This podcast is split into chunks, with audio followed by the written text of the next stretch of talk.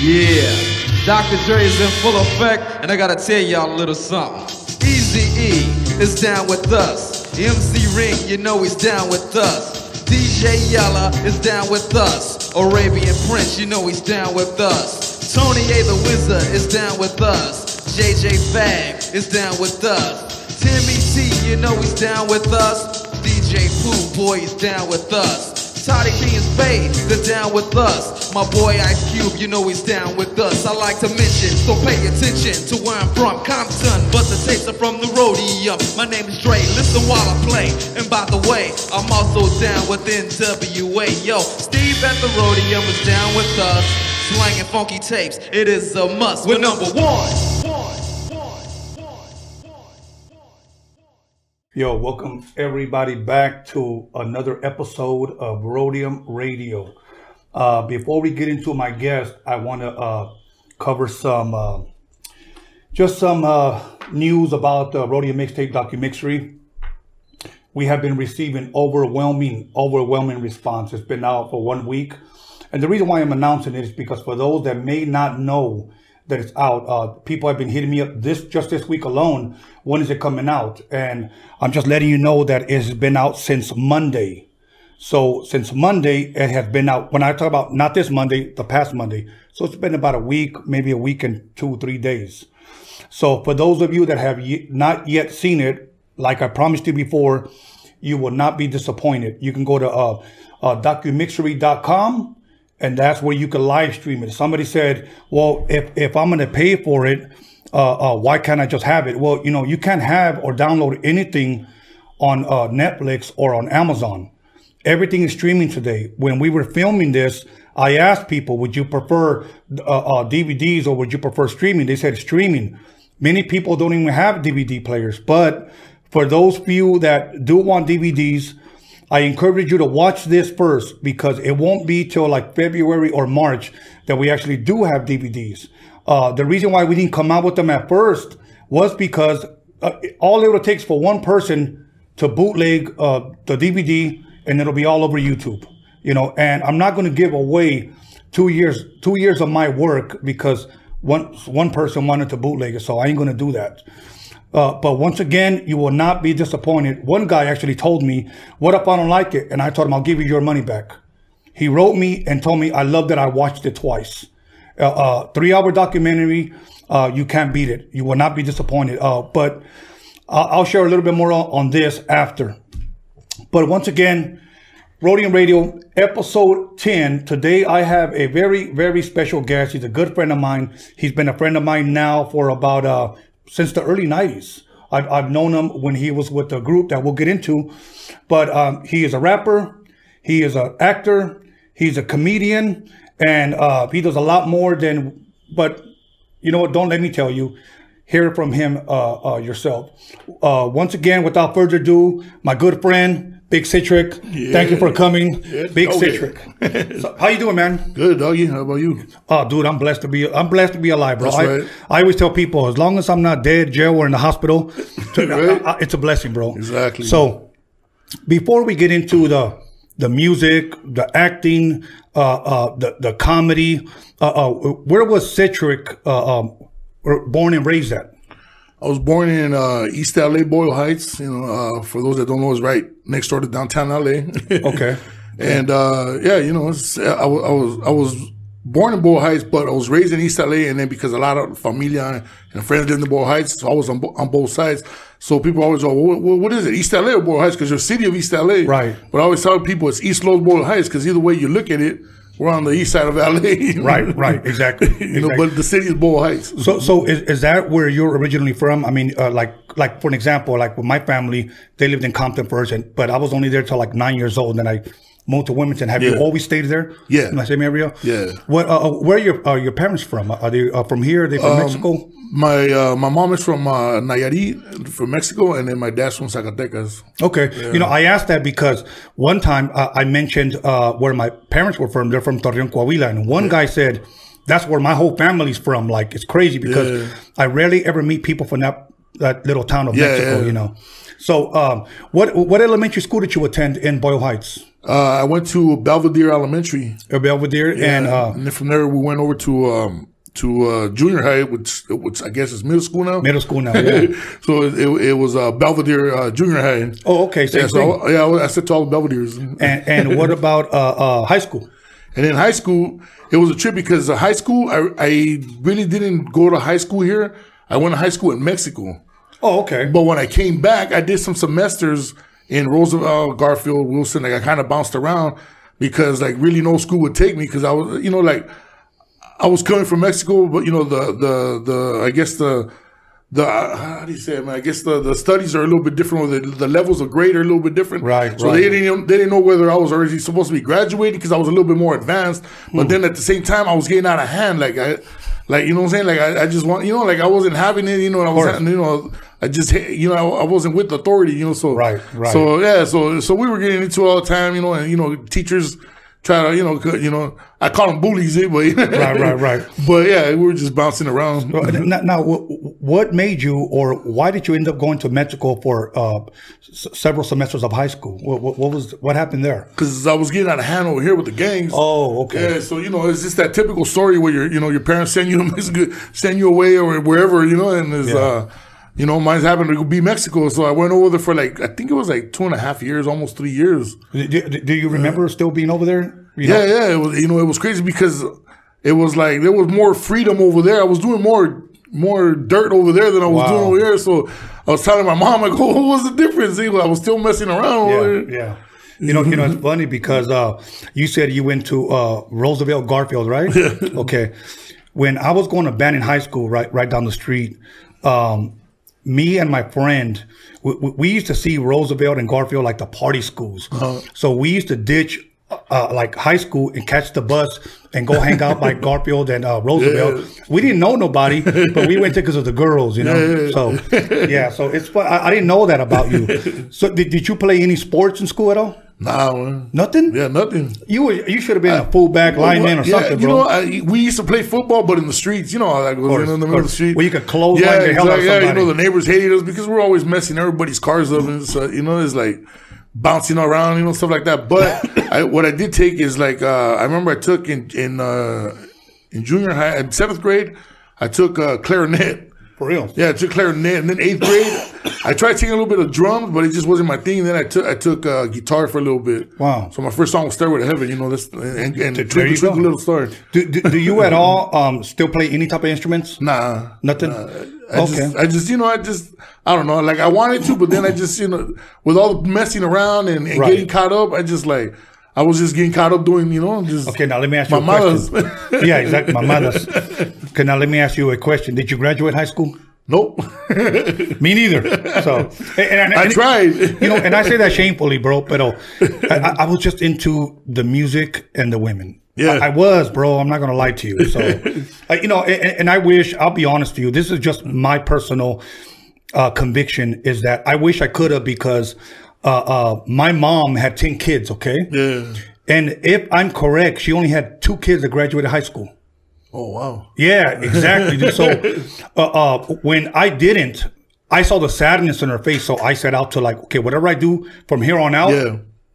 going to try to make her proud. Yeah. you know, you know. I mean, every parent wants to be proud of Yeah, their kids. exactly. so- You know, yeah. I always look at it like it's just like school's not for everybody. Right, know what I'm right, right. I mean, we we we wanted to be for our, our Yeah. kids, but we didn't want to be told. you know. Exactly.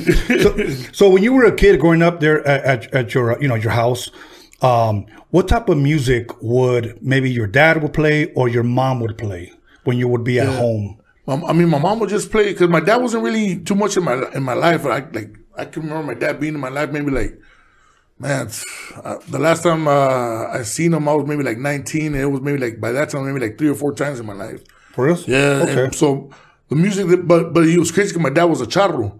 Okay. So he would, you know, and he would sing, Mm-hmm. but he would sing a lot of like rancheras and stuff like that. And my mom at home, she would play a lot of records like Angelica Maria and Vicente Fernandez and stuff like that. You know? What, would you say right now, because of your music career or the type of music that you've recorded in the past, would any of that you believe that played a, a major role or influenced you possibly for what you're doing today?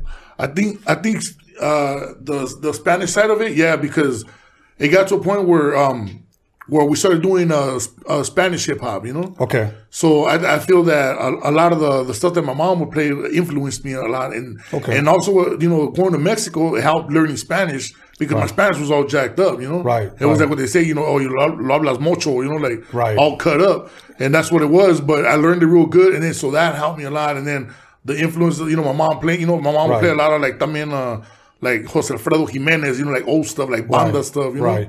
You, you know, it's funny because in my household growing up, we weren't allowed to speak English at home. My father would say, aquí se habla puro español. El en inglés se habla afuera. You know, Yeah, here my in my mom- house. my mom would tell me the yeah, same thing. Here in our house, we speak Spanish. Outside, you speak English. Mm-hmm, mm-hmm. The bad thing is that I had great Spanish and my English wasn't so good at school. Now that I'm older, it's reverse. You know, my English is better. and My Spanish is not as sharp as it should be.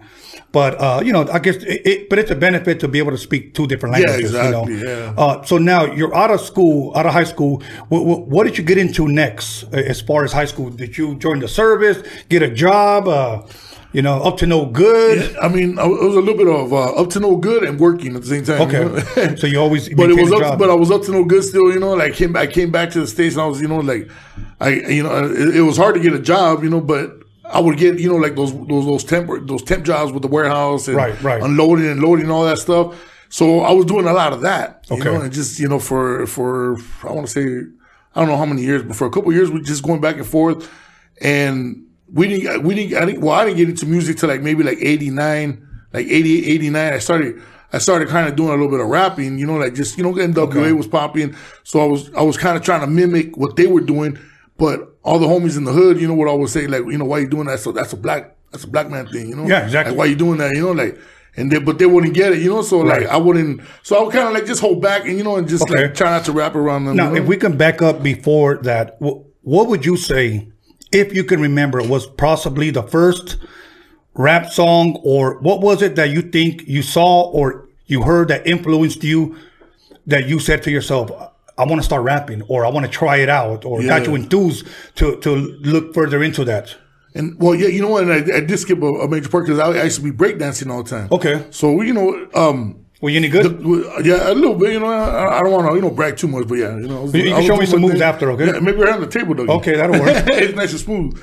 But um, yeah, you know, we're doing a lot, a, a lot of um, popping was my thing, you know, and uh, one of the songs that stood out uh, that really caught my attention that I wanted to start really like really really like like like focusing on rapping was uh, Newcleus uh, Jam on it. Oh, okay. Yeah, so so that was you know I started hearing all you know Yeah. that, and I was like, man, this is dope, you know, because in the beginning there wasn't really no rapping when in the beginning when rap Right, when, when right. breaking was going on. It was just the music, Right. You know, It was the fast electro funk exactly like you know. So then when all the like stuff like nuclear started coming in and all that, you know, then I started like, okay, this is dope, you know, Right, Like I could probably try this, and then NWA later on comes in the mix, you know, Right. a couple years, and I'm like, oh man, this is like even then, you know, Frost came in and that, you know, Changed everything. just changed the game right there, man.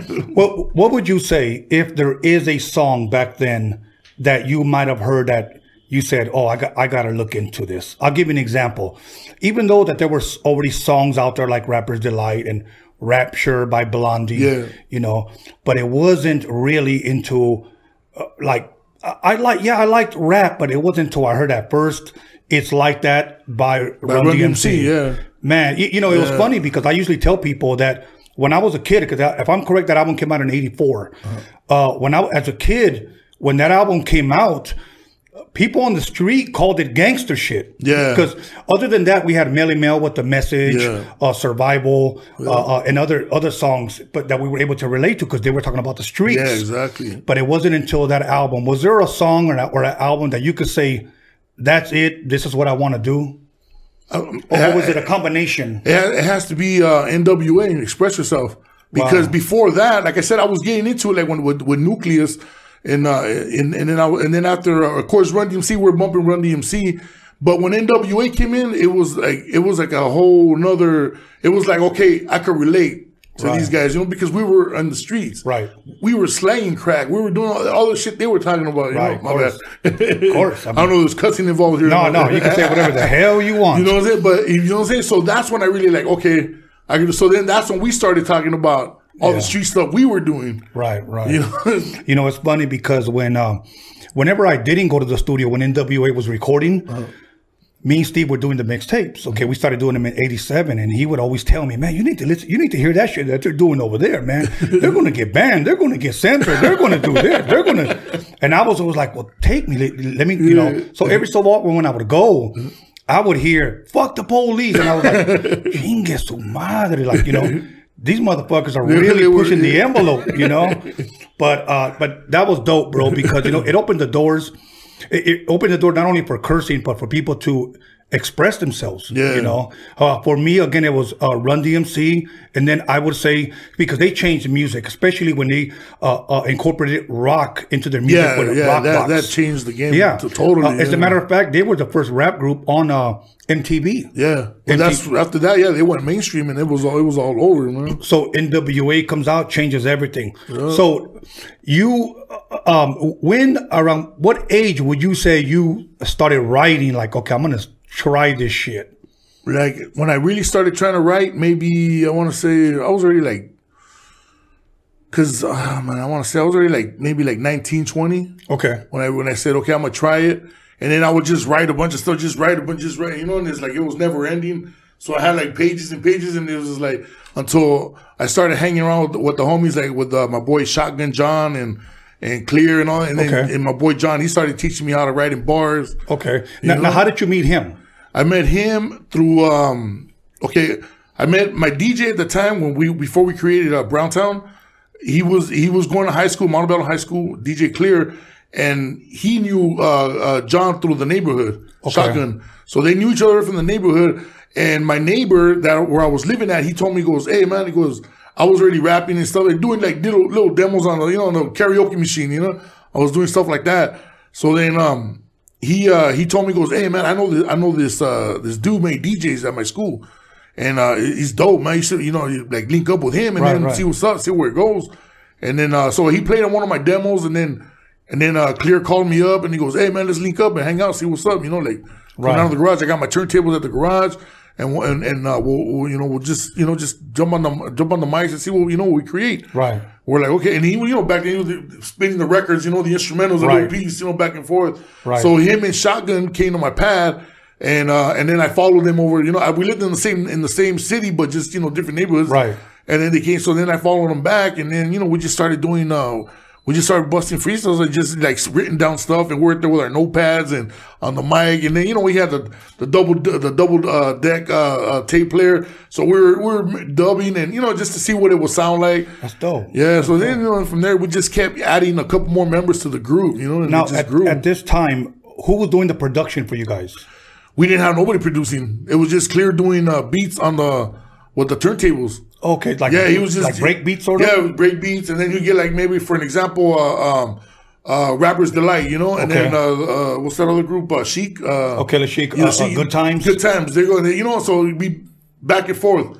Back with that, and then you just make a beat out of that. So we get like three or four guys to rap on there. We'd have no chorus and nothing, so we just would bust like that. So, so would you say that that was the first group you were a part of? Yeah, Okay, and uh, was it? What did you guys name it? Browntown immediately. How did that come about? Um, I think it took a couple months because we, we started hanging out with uh, uh, another homie named Roski, rest in peace, and then uh, uh, Tricky, uh, MC Tricky, and it just we just we were a, a group of guys just doing stuff, but we didn't have no name. Okay. And then um, I forgot who who somebody told us it goes uh, I could introduce you to this uh, this lady uh, Cheryl that she was looking for groups to manage, and uh, and so she's looking for groups, whatever. And we're like, all right, cool. So you guys got any demos? And well, the only demos we had, we had a couple demos like that, just just busting raps, you know, Right, with no right. chorus or nothing, whatever. So he he showed it to her, and then next thing you know, she came. She uh, she came. She met up with us, and uh, she goes, yeah. She goes, uh, if you guys want, I could book you guys to do car shows all over LA. Wow. Yeah, so you know, so she was like really connected in the in the heavily connected in the car show scene. Now, at this time, you guys didn't have like a four track or nothing, just a straight cassette. Just it was just just the cassette, the, the double the double cassette and the turntables. That was See, it. th- th- that's to me that is real hip hop, and I'll tell you why. Because uh, when Run DMC started, it wasn't like they had a band. Yeah. Had two turntables and a mixer, and, a that's mixer, it. that's it, And that's it. And that's what you guys had. Yeah, that's all we And- had. And that's what you Yeah. guys, how you started. Yeah. So, so uh, um, eventually after that, you guys, uh, how soon after that you guys start doing the car shows? Like maybe uh I want to say, uh, but from the time we, we we started linking up and doing stuff, like maybe like eight months, nine months in, we started doing car shows. And about how many songs did you guys have? we had, we only had like maybe like four or five songs. Okay. and they weren't even songs. You know they were just yeah. I mean you know like I said, break beats and, Right. and, and pieces that that Clear was putting together, and and then I would just I would just uh, come in and you know and and all we just started making up. I think one of them had a chorus. We started uh, shotgun started going. Hey, you know we gotta add like a a, a, a hook. Like a hook, and then yeah. I'm like, well, what's a hook? You know, at first, Right, right, right. and then he's all like a chorus. You know, we got to add that. You know, and then and so then he wrote something, but so only one song had a chorus, and then um Cheryl, when she heard that, she goes, "Okay, this one, this one, this one be dope if you guys could perform it. You guys do a car show, you guys perform that song, and we'll see how it goes, and then from there we'll start working on trying to get you guys in the studio and do a couple more demos and and stuff like that. And the first show that we ever did was opening up for Frost. Really? Yeah, Okay, okay. Now let me ask you something because I get this question from a lot of rappers, and since I'm not a rapper, I was DJ, producer. I, I directed my first documentary. When you first did your first show and you went up on stage, w- were you nervous? I almost fell off the stage. Really? Yeah, I was nervous. See, and that's a lot of things that possibly a lot of rappers don't even mention. because we had never been on stage. Right, that was our first time on stage. Wow! Like, and right before they introduce you guys, you're probably like, Yeah, I, am madre." telling you, I almost because because the stage was it was it was at a park, Montecito Park in El Sereno. The stage was um was uh it was like a big old like a trailer. It was just like the, the bed of a trailer. Right. So it was like two of them, one like this and one like so you could walk around and stuff. And then it had speakers in the end. But um, yeah, one of those. I don't, I don't know. I almost lost my balance. I almost, I almost uh, went out because I was nervous. Wow. So I almost fell off, and I almost uh, drug uh, shotgun with me too because I was trying to hang on to wow. So, so how many songs did you guys perform that night? Do you remember? We did uh we did like uh, I think we did like three songs. Now, like, now three songs. after that, how soon was your next show? And and uh, did the nerves start going away, or was it always the same? It, you know what? It, it was kind of almost always the same. You know, just but one, but the thing that would happen is that once I was on stage, like after like two minutes into the show, you know, and the you know the crowd respond, you know, whatever, then some some Steven, you know, the the nerves, you know, like, Okay. I Now would get into it. you guys are doing shows now. Uh, when does the name come up? Browntown. Well, I will say like right right before um I want to say like maybe like two weeks before we did that show. Okay. We did that show because we're like, well, we need a name, and Cheryl's like, you guys need a name. You know, you guys got two weeks. You know what I'm saying? You guys, you know, so we're like, we're like sitting around. I remember we're sitting around one night and we're just blazing and just chilling and drinking. And I then, used to uh, blaze a lot. I yeah, remember that yeah. all the damn All time. bro. man. And uh, and I remember, uh, I think it was a uh, shotgun, and then and then the other homie Tricky. They were talking about like, well, you know, we we, we kind of look like a gang, you know, because we're all just, you know, everybody. We, we all had the, at that time we didn't have the bald heads, but we had our our heads, you know, like our hair was maybe like. Right. I don't know the, I the remember. the half a centimeter Right, right, right. before the bald head came in Right before the ball head came. In. Yeah, in. so we, you know, so we we all look like cholos, you know, so so at the at the same time, the homie goes, well, we kind of look like gang members, and you know, we, we might as well make it, you know, like call it Browntown, you know, because we're all brown and this and that, and and yeah, and it just stuck. Yeah, we just kept it. We just hey, let's do it. So, uh, um, you guys did a couple of shows. Now, I know at one point, if I'm correct, Clear uh, uh, started doing production. Yeah. Uh, how soon after that did he get a drum machine, or what was he using that? Because I'm trying to get up to that song, uh, "Dope House House. in the Ghetto." Okay, um, I think uh, I want to say like maybe I'm not man, I can't remember. Maybe like three, four months after that, we uh, we decided that we needed a, a sampler because he was using the Gemini sampler with his turntables. You know. Oh, okay. And I think it was like three, like yeah, like three or four months after that, we got a W, uh, the Roland W thirty. Okay. And you know what I'm saying? We we kind of like asking around, you know, like what what do you think about this machine? You know, and, and a couple of people we knew had that, and they said, yeah, it, it works. You know, it samples so much, but you could get a good sound. You tweak it, and and uh, so we got the W30. We I remember uh, me and Clear went halfers on it, and we went we went to Guitar Center. We got it, and then that for the first couple of nights I didn't see him because he was just stuck in the in the garage, just Right. just trying to figure it out. You know, Yeah, and next thing you know, like yeah, he started. You know, he was sampling a bunch of stuff. Next thing you know, he sampled uh, Wilson Pickett. You know, I remember Mustang that. Sally. So then we were like tripping out, but it was just a loop. It was just a loop, just a loop, and I was like, man. And we started rapping to it, and it sounded sounded dope. So we're like, man, we got to do something. Add some drums. So he started looking for break beats, you know, and uh, Right. added the drums, whatever. And then uh, next thing you know, uh, we had around that time we we had just uh, met up with uh, this other cat, Gerber baby, you know, John Branda. Gerber baby, yeah, yeah. So we- had met up with him, and uh, and he liked it. He heard it, and he liked it, and he goes, you know what, we could take it to the studio and fatten it up. So we went to a few different studios before we actually got to Scandalous. Okay, okay. You know, so we were at like a Kitchen Sink in Hollywood, and then uh, there was man. I remember we we um, I think the the first time we ever tracked it was at know, Bob Dog. You remember Bob Dog? No, from, no. Yeah, he had a studio, and uh, I- man, I forgot. It was like I think it was Compton or something, man. But this guy he used to he used to produce a bunch of groups from out there, you know. Okay. And so he had he had a little studio, and uh, and I remember we tracked most of it there. Then we took it to Kitchen Sink. Then we tracked like added more more stuff to it. So by and then um he hooked us up with Tim Reid. I remember. yeah, Tim and then Reid. yeah, then he hooked us up with Tim Reid, and Tim Reid heard it, and he liked it, and he was all like, you know what, let me add something to it. And then he asked Clear, is it cool? And then Clear goes, yeah, yeah, you know. So then Tim Reid added his flavor to it. Right, right. And then by the time, yeah, so then and then we demoed it up, we wrote to it, and and we wrote a couple different verses to it, you know, until we Right. finally were happy with the verses, and then we ended up taking it over to uh to uh Scanlon's. That's when uh uh uh um John Brown goes, hey man, I, I know there's uh this one cat, uh Steve Yano, he has a badass studio. You guys go in there and we'll- and and we'll retract the vocals again. Mm-hmm. You guys already have it down tight, so you guys go in there and and knock it out quick. Dope. Yeah, so then that's when we we we went over to Steve Yano's. Now, now let me say something for those people that may not know uh, possibly who Tim Reid is. Tim Reid, as Tim Reid Jr., his Yeah. father, for all you old school heads, was on uh, WKRP Yeah, in in Cincinnati. Yeah, TV show. on- and his son is the one who uh, helped uh, put that song together. Yeah. Okay, he added to the to the track. Around what year was this now that you guys went to Steve? Do you remember, like roughly?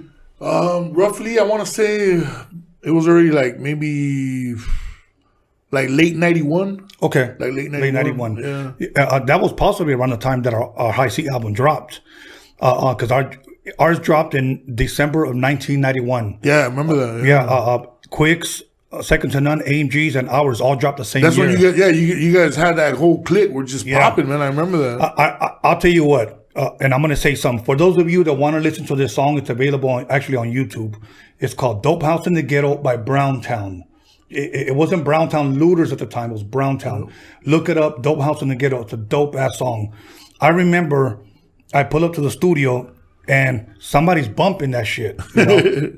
I don't know if it was Juice or, or remember Brian, the white yeah, engineer? Brian. Yeah, I remember Brian. Uh, uh, Brian B. Sly Foxworthy, for those of you that may not may know who he is. I think it was him because he was he was uh, uh mixing. Okay, Yeah, I walk in and I hear the uh, shotgun at the time it was shotgun rapping, and I wait. I'm waiting by the door just to listen, you know. Yeah. And then you come in, and then I hear the hook, and then you come in again, and the chemistry there, bro, was so fucking incredible, bro. like, you know. I, like I really felt it. It's kind of like when I felt and when I heard the Proper Dos stuff. Yeah. You know, the, the chemistry was fucking there, bro. And I remember uh, uh, telling Clear, and I'll still tell him today that that production and how he put it together, shit was fucking dope, man. yeah. No, it was funky, man. It was um, funky. So, so you now did you guys end up releasing it through Steve or releasing it on your own? How did that come out? Because it did come out, right? Yeah, it came out. What, what happens? That the that, that dude uh, John Brown, the Gerber, Gerber baby. Okay. we call him the Gerber baby because he looked like the you know the baby on the on the baby jars. but anyways, um, We, we we knew a guy. We used to call him Baby Cock. I Don't tell us why. why. But uh, but uh, yeah, John uh, had his own label called Explicit Entertainment or Explicit Records at the time. Explicit. It was a little little independent record label, Okay. you know.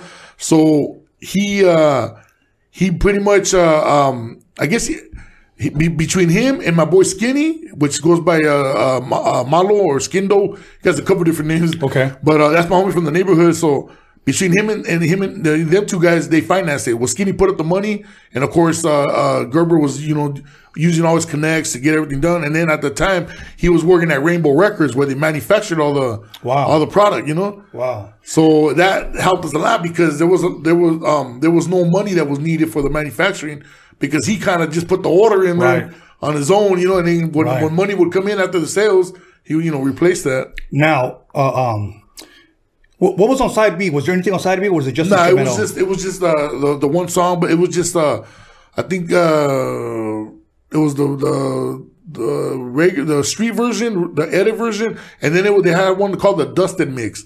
Okay. Where I don't know, it was just like basically it was just sounded all distorted. They call it the Dustin mix. Hey, you know what? It, it worked, bro. Yeah. Uh, um, we're gonna take a little short break, and we're gonna come back, and we're gonna talk about overdose. Yeah. Because I fucking love that song. I I, I love that. I really did.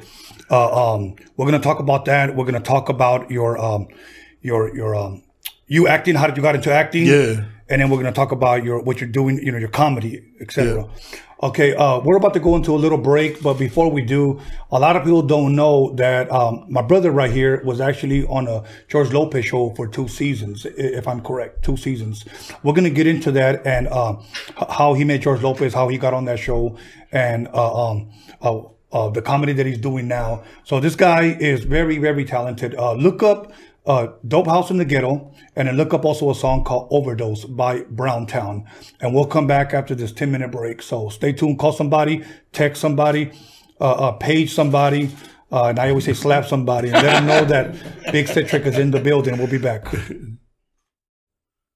Yo, welcome back, everybody. Thank you uh, for hanging in there. Uh, without further ado, once again, my brother from another mother, Big Citric. We're going to jump right into it because time is crucial. Big Citric. Before we went to break, we were talking about Dope House in the Ghetto comes out. Uh, how how well did that 12 inch do for you for you guys?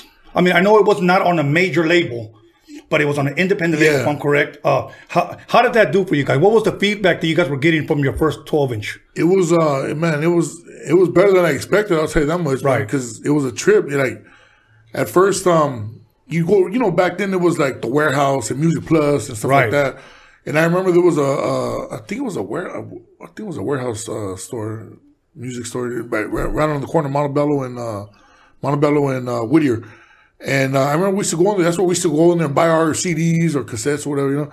And uh, I remember I go in there and I see, I I see for the first time. I see it on the shelves.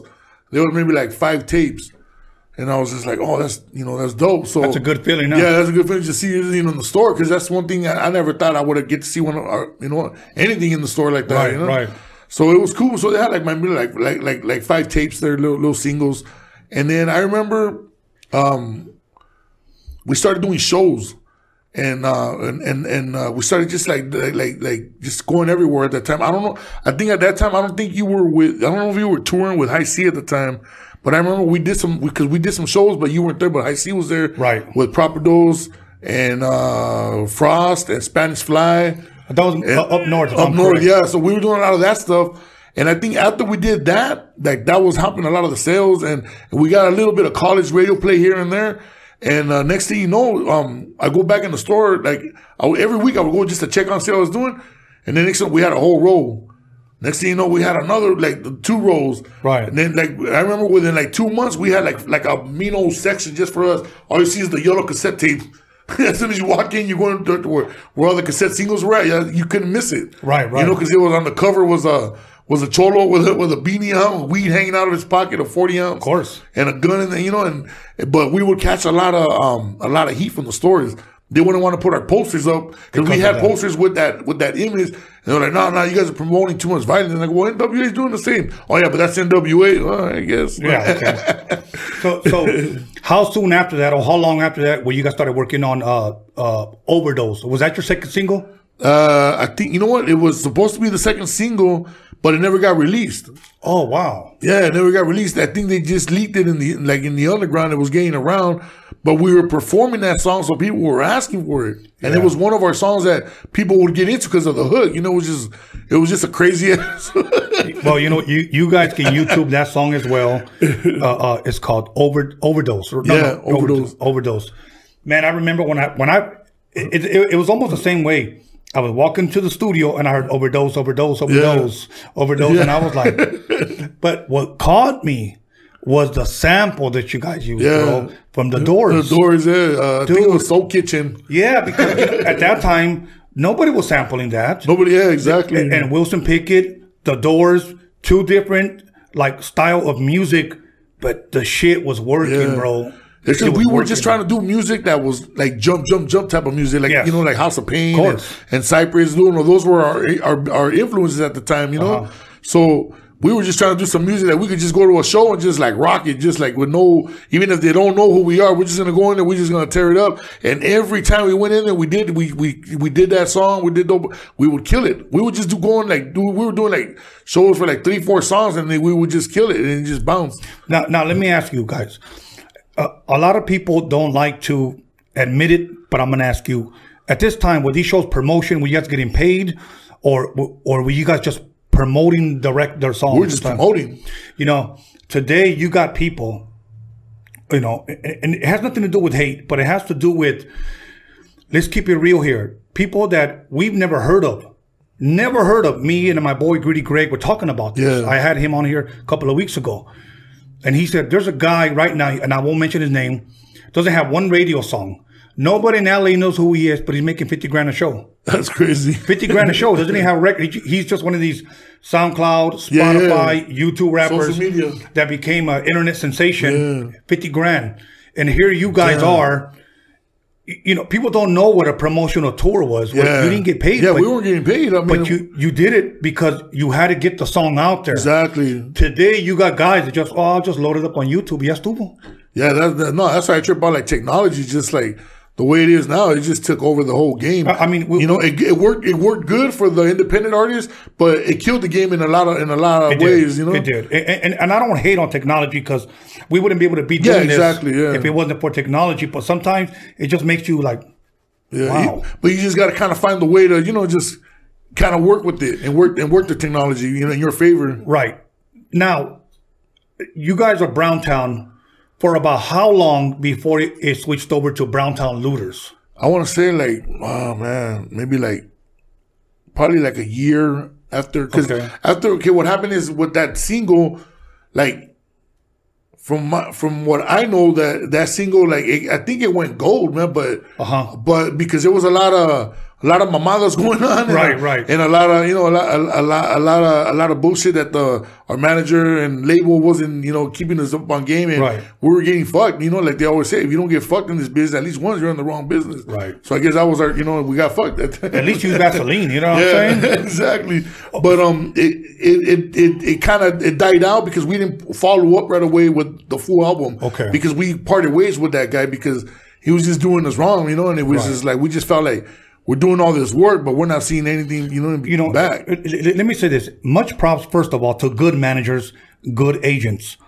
But there's also a lot of managers and a lot of agents that fuck their artists, bro. Yeah. They they do. They, they, they, it's almost like they're vultures. Like I can make money off Yeah, of guy exactly. instead of taking care of them. Because, the, if you will, that could be the goose that lays the golden eggs, where I can we can make money. Yeah. we can all get fat, you know, but they don't. Yeah.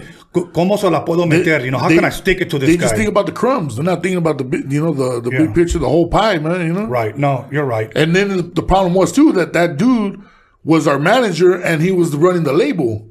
Yeah. And you know that's a no no. Right, right. but we didn't know the business. Man. We were, you know, we I were, know. Hungry we were kids. fresh, we were hungry, man. We just wanted to, you know, we just wanted to get out there and, and get our name known. So you you got you guys move on from that group. Now you're Browntown Looters.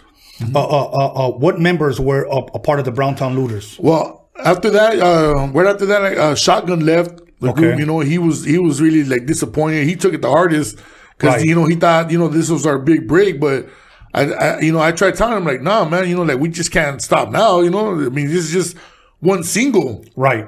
And look what we did with one single. What happens if we keep going and we put out our, you know, our, our own stuff independent? You Right. Because by that time we kind of we started figuring out the game a little bit. So then we just we just started like, well, we saw the way that that went. Why don't we do the same thing, but now uh, put out a full blown album? Right. You know, get some money together and and and hit the studio and put out a full blown album.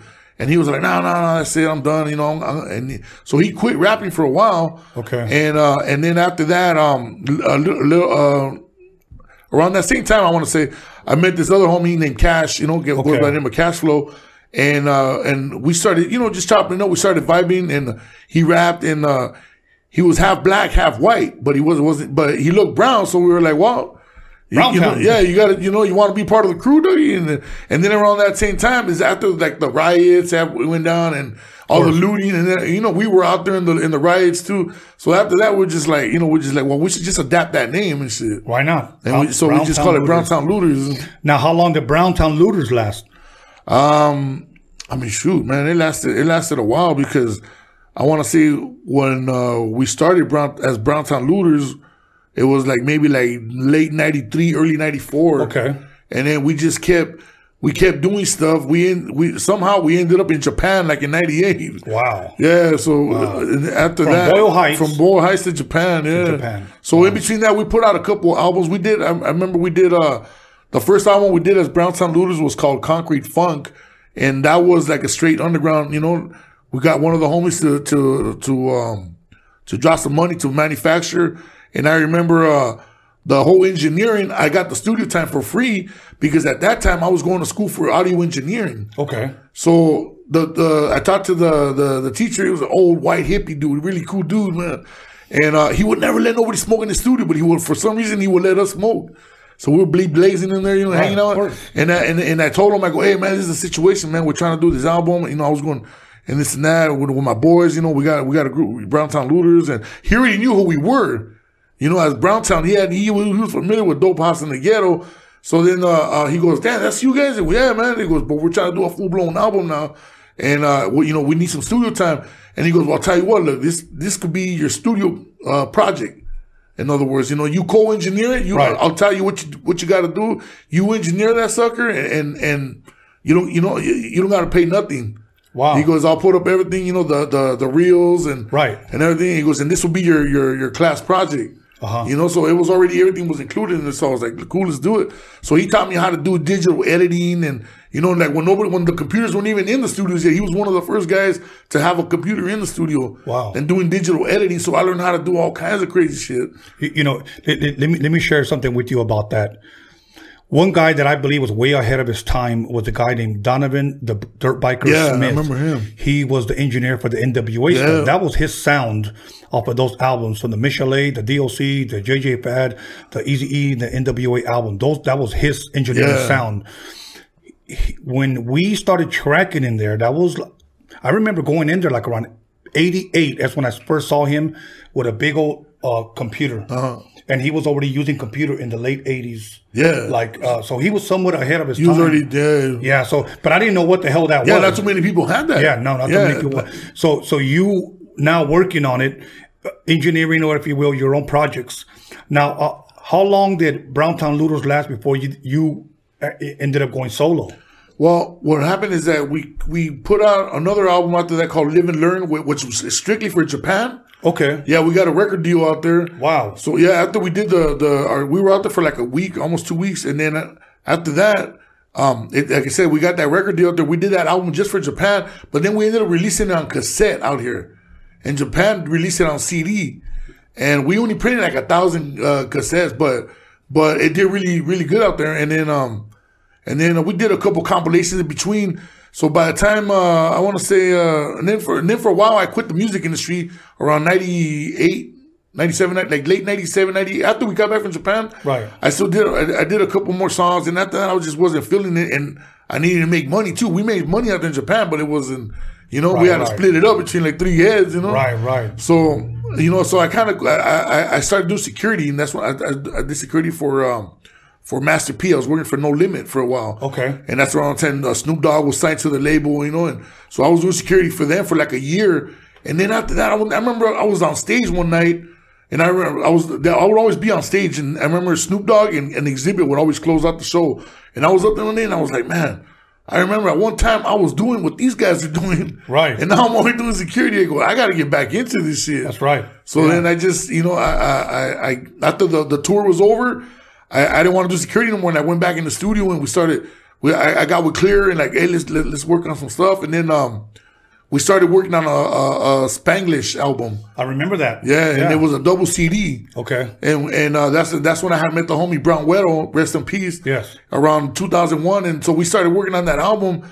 And uh, next thing you know, we're out on the road again, man, doing stuff. You know, so Wow. yeah. Wow. Okay, so you released your album. What was that album called, and what were you what were you calling yourself at that time? It was, I- it was just self-titled. okay, self-titled Big Citric, or And I was calling my, uh, it was Big Citric, you know, it was Citric, but everybody would call me Big Citric, you know? okay. Now from that album, where did Pueblo Cafe now come into play?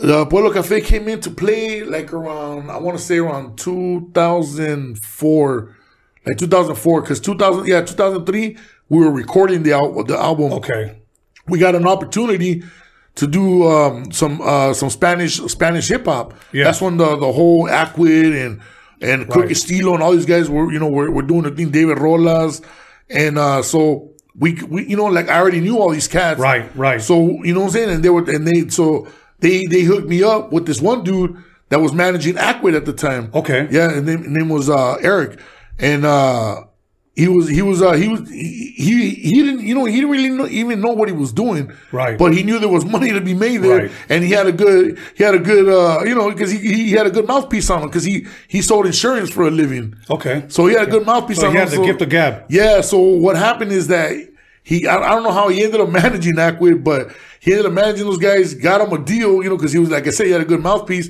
And then he did the same thing for us. One day he just heard our, he heard uh, one of the stuff. We were working on this one song called uh, Chavo del Trece. Yeah, and I we remember took the sample song. from Chespirito, you know, Chavo Right. del Ocho. And uh, I remember he heard that and he was like, "Oh, what man?" Guys- like he was tripping out that we flipped it. You know what I'm saying? So he right away goes, "I could get you guys a record deal. I could, I could get you guys a deal for sure." By the way, that first Akwid album was the shit. Yeah, Oh, yeah, that, fuck. that that album set it off, man. Yes, yes. And I remember, I think it was around those years that you came over here and we Uh-huh. chopped it up. And I, I was like, man, I'm so proud of you, bro, that you kept pushing and you kept hustling because it was all in Spanish, if yeah, I'm correct. yeah, that one was all Spanish. And and uh, now, uh, w- w- where did that album take you? Did you guys ever do any shows in Mexico or anything like that? Or Um, we did we did a few shows in Mexico, but we had already been to Mexico. Like, Okay. but Dope House and the Ghetto took us to Mexico. Wow. yeah, so we were out there doing that. But but obviously with the Pueblo Cafe album, Mm-hmm. we did that, and then of course we did all the Spanish circuit TV like Despierta America, Sábado Gigante. You know, you know, Sábado Gigante was Yeah. like the. You know, like the Saturday, you know, the Saturday course. Night Live of uh, Mexico or I mean. Latin America, you know. yeah, So that right there, when we did that, that took us to a whole nother level. Because after that, we were just getting booked left and right. So we were doing shows like all over the place, man. And they were just like, they were rocking shows, man. You know, we were just Dope. there. Okay, now Pueblo Cafe's album's out, begins to, if you will, die down. Oh, uh, I had heard, now correct me if I'm wrong, that you ended up doing voices for either a cartoon character, a movie, uh, um, I forgot what it was. I think it was Shotgun who had told me. He said, "Yeah, he's doing vo- voiceovers now, or s- something dabbling within the, the film industry or the or the TV industry." What was crazy is that around that same time is the when when, when I was doing the we were doing the Pueblo Cafe album, Uh-huh. we were getting ready to release it. That's when I got I got called for uh, for for an audition for this movie Idiocracy by Mike Judge. Okay. Okay, so that's when I started getting into acting. Now, now how did they find out about you? Did you have a manager, agent, or something? No, I had none of that. Like, as you know, I mean, just my manager for music. But what happened is that they were looking for characters for this movie that was that was being directed and written by Mike Judge, the uh, creator of Beavis and Butthead and King of the Hill. And what happened is that I was they saw my mug on on uh, on a, on the website. I don't remember brownpride.com. Right. You know, shout out to the homie Sal Rojas. You know, like they they got in contact with him and they go, hey, how can we get a hold of this dude here? Right. You know, we we want to we want to audition him for a, a Mike Judge movie. Now, were you making that face yet? Nah, well, I, I I would always do that face, but the picture they saw it was just a regular like picture like me from uh, from Browntown, Chilling, like yeah. a Browntown looter pig, you know, Okay. just chilling with the homies in there, you know, and that was it. And then so they went off of that, but I guess they were looking for like a big Mexican looking dude, Right, right. for this role, you know, Right. So they they get in contact with Sal Rojas, and then he hit me up, and he goes, "Hey man, these people hit me up. They're trying to audition you for a movie." And I was just like, whatever about it. You know, I wasn't really like tripping. And then he goes, just holler at him, man. You know, you never know what could come out of it. I said, all right. So I called them up. I talked to them, and then uh, they go, can we send you the script for the movie? And then can we send you your sites? And I'm like, yeah, yeah, send me all that stuff. And cool, you know. And dude, I had never did an audition in my life. I had the only background. I had only experience doing background was when we did uh, uh, Little Ghetto Boy with Dr. Dre and Snoop Dogg. Right. We were in the in the, in the prison scene and, and Yeah. a couple scenes in there. And then the and then the next one was I did a, a background work on a on a movie with Damian Chapa and, and Tiny Lister. Okay. It's called El Padrino. El Emilio. That's why I'm, the first time I met Emilio Rivera. Okay. And um, so that was the only experience I had. I had never did no no other. I mean, as far as play, maybe in high school. I mean, in, in uh, junior high, but that was it. And then you know, so I, I I don't know I don't know what the procedure for for auditions and all that. And they told me, don't worry about it. They walk. We're gonna walk you through it. Just memorize these lines right here and come through. You know. And I was like, all right, cool. So couple weeks go by, I go down there, I did it. You know, they're filming, you know, they got the, the casting directors there, they're filming. They call me back like a day later, they go, Hey, Mike Judge saw your video and he was rolling and he's coming in. He was living in Texas at the time. He's coming in and he wants to have a sit down with you and and have a reading with you. Now, now let me ask you this: uh, uh, When you did that reading, was it a long reading, short reading, or? It was uh it was kind of like in between, man. Like I remember I was in there for like a good 15, 20 minutes. man. Now let me ask you this: Was it? Uh, uh, were you nervous? Yeah. Okay, let me just share with you a quick story about some some dude. Uh, when we were at Hollywood Records, which is owned by Disney, Yeah. you know they, they, they let us know ahead of time if they needed extras or if we wanted to try out for parts, like Encino Man, a Sister Act. Uh, it was Sister Act two, and I forgot what other movie. But I went to the last movie, and there was a guy there, a Chicano dude, right before me to try out. It's the only one I tried out for, and um, the guy was so nervous right before me, bro. Yeah. He he he had he had uh, what he was supposed to read right in front of him, and I swear to you, he did this. and they said, "Go ahead, go ahead." He was like, and I'm looking at him like, "Shit, he's making me nervous." and he was like, "Okay, hey you." That was his only line. That was his only damn. And he was so nervous that he and I was like, "Oh hell no, I'm not doing this shit." Yeah, dude. But that was his only, and he couldn't even get it out. That's how nervous he was, bro. So they just, "I'm okay. We'll call you." Usually, if they say that, Yeah, yeah, yeah. You already know how that Yeah. goes. yeah. So, so, uh, um, how soon after that they called you back? Uh, did you start filming? Well, M- Mike, Mike, uh, like I said, Mike came in. We we sat down, and then Mike made me read for like three other parts, and I was just like that. But I don't know those lines. Nah, don't worry about it. Just read them. And it was like, all right. So I read them, whatever. And then I want to say like a month after that, I get a call because at that time I was I was uh I was doing I was work I was working on the Pueblo Cafe album, and then I was also co-hosting a TV show on LA TV called the Hip Hop Show. Now, now, now let us know a little bit about that. Uh, how did that come about? Because a lot of people that I know know you from that show. Yeah. Well, basically, when I was, you know, my, my, I was talking about my boy Cash Flow earlier. Yes. Him and I used to do a show in on public access in East LA. It was called Buena Vision at the time. and We we were calling it Underground Flavor. Okay. And so we would basically do like what MTV and BET were doing, you know. Oh, but- but but we, but all we year? had, it was like maybe I want to say, man, we started doing that like in. Wow, man, I'm trying to think, man. R- like- roughly, roughly i want to say like maybe like in the in this had to be already like in the the late the late 90s man like 90 98 99 around there so this know? was like the Chicano E BET. yeah we, we, but the but the thing we were playing everything you know they were playing like Dub C, we played, uh, you know, Frost, and we mix it up, you know, with Yeah. some Cube and all that. Because we started getting smart. Somebody told us, dude, all you have to do is just call these labels, tell them you have a show, and they'll send you all these videos. We're like, what? We're dubbing all the videos from MTV at the time. We just throwing them out. Wow. You know what I'm saying? So yeah, so so then um Hey, you were hood. we yeah, we you know, and we did that and what happened is that um after a couple years the the the producers from there they they uh, they moved over to LA TV. The producers that were they, they had they had a show called Illegal Interns and they were also the producers for for for everything that was going on on that on public access there. So they get they get booked over to LA TV. Now they st- now they're working on, on they're on, they're on uh, on payroll on LA TV. And LA TV was a little small little station. It was on like on you could get it like on 52 on the and you know you had to move the rabbit ear antennas Of course, of course. and uh and they started working over there. Next thing you know, they go, "Hey, we need we need shows, we need shows." So then uh, that's when one of the guys, uh, Little Wedo, uh, uh, my boy Richard Estrada, he said, he goes, "Hey, um, you guys, you uh, Cass still doing the the the show?" And we had just stopped doing the show, you know, like because it was just. It was a lot of work, man. course, it was a lot of of work, and we were going out doing interviews. I remember we had Dub Seal, we interviewed Dub. and Oh, no. We had Kam, you know, and, and I, I remember we, we were just like interviewing all kinds of. I remember we had Coolio on there, and um, so they, they that caught the attention that all these guys are doing it. Yeah, yeah. So then, but I told him, I go, dude, we haven't done it in months because it's just a lot of work, and I'm just getting caught up with other shit.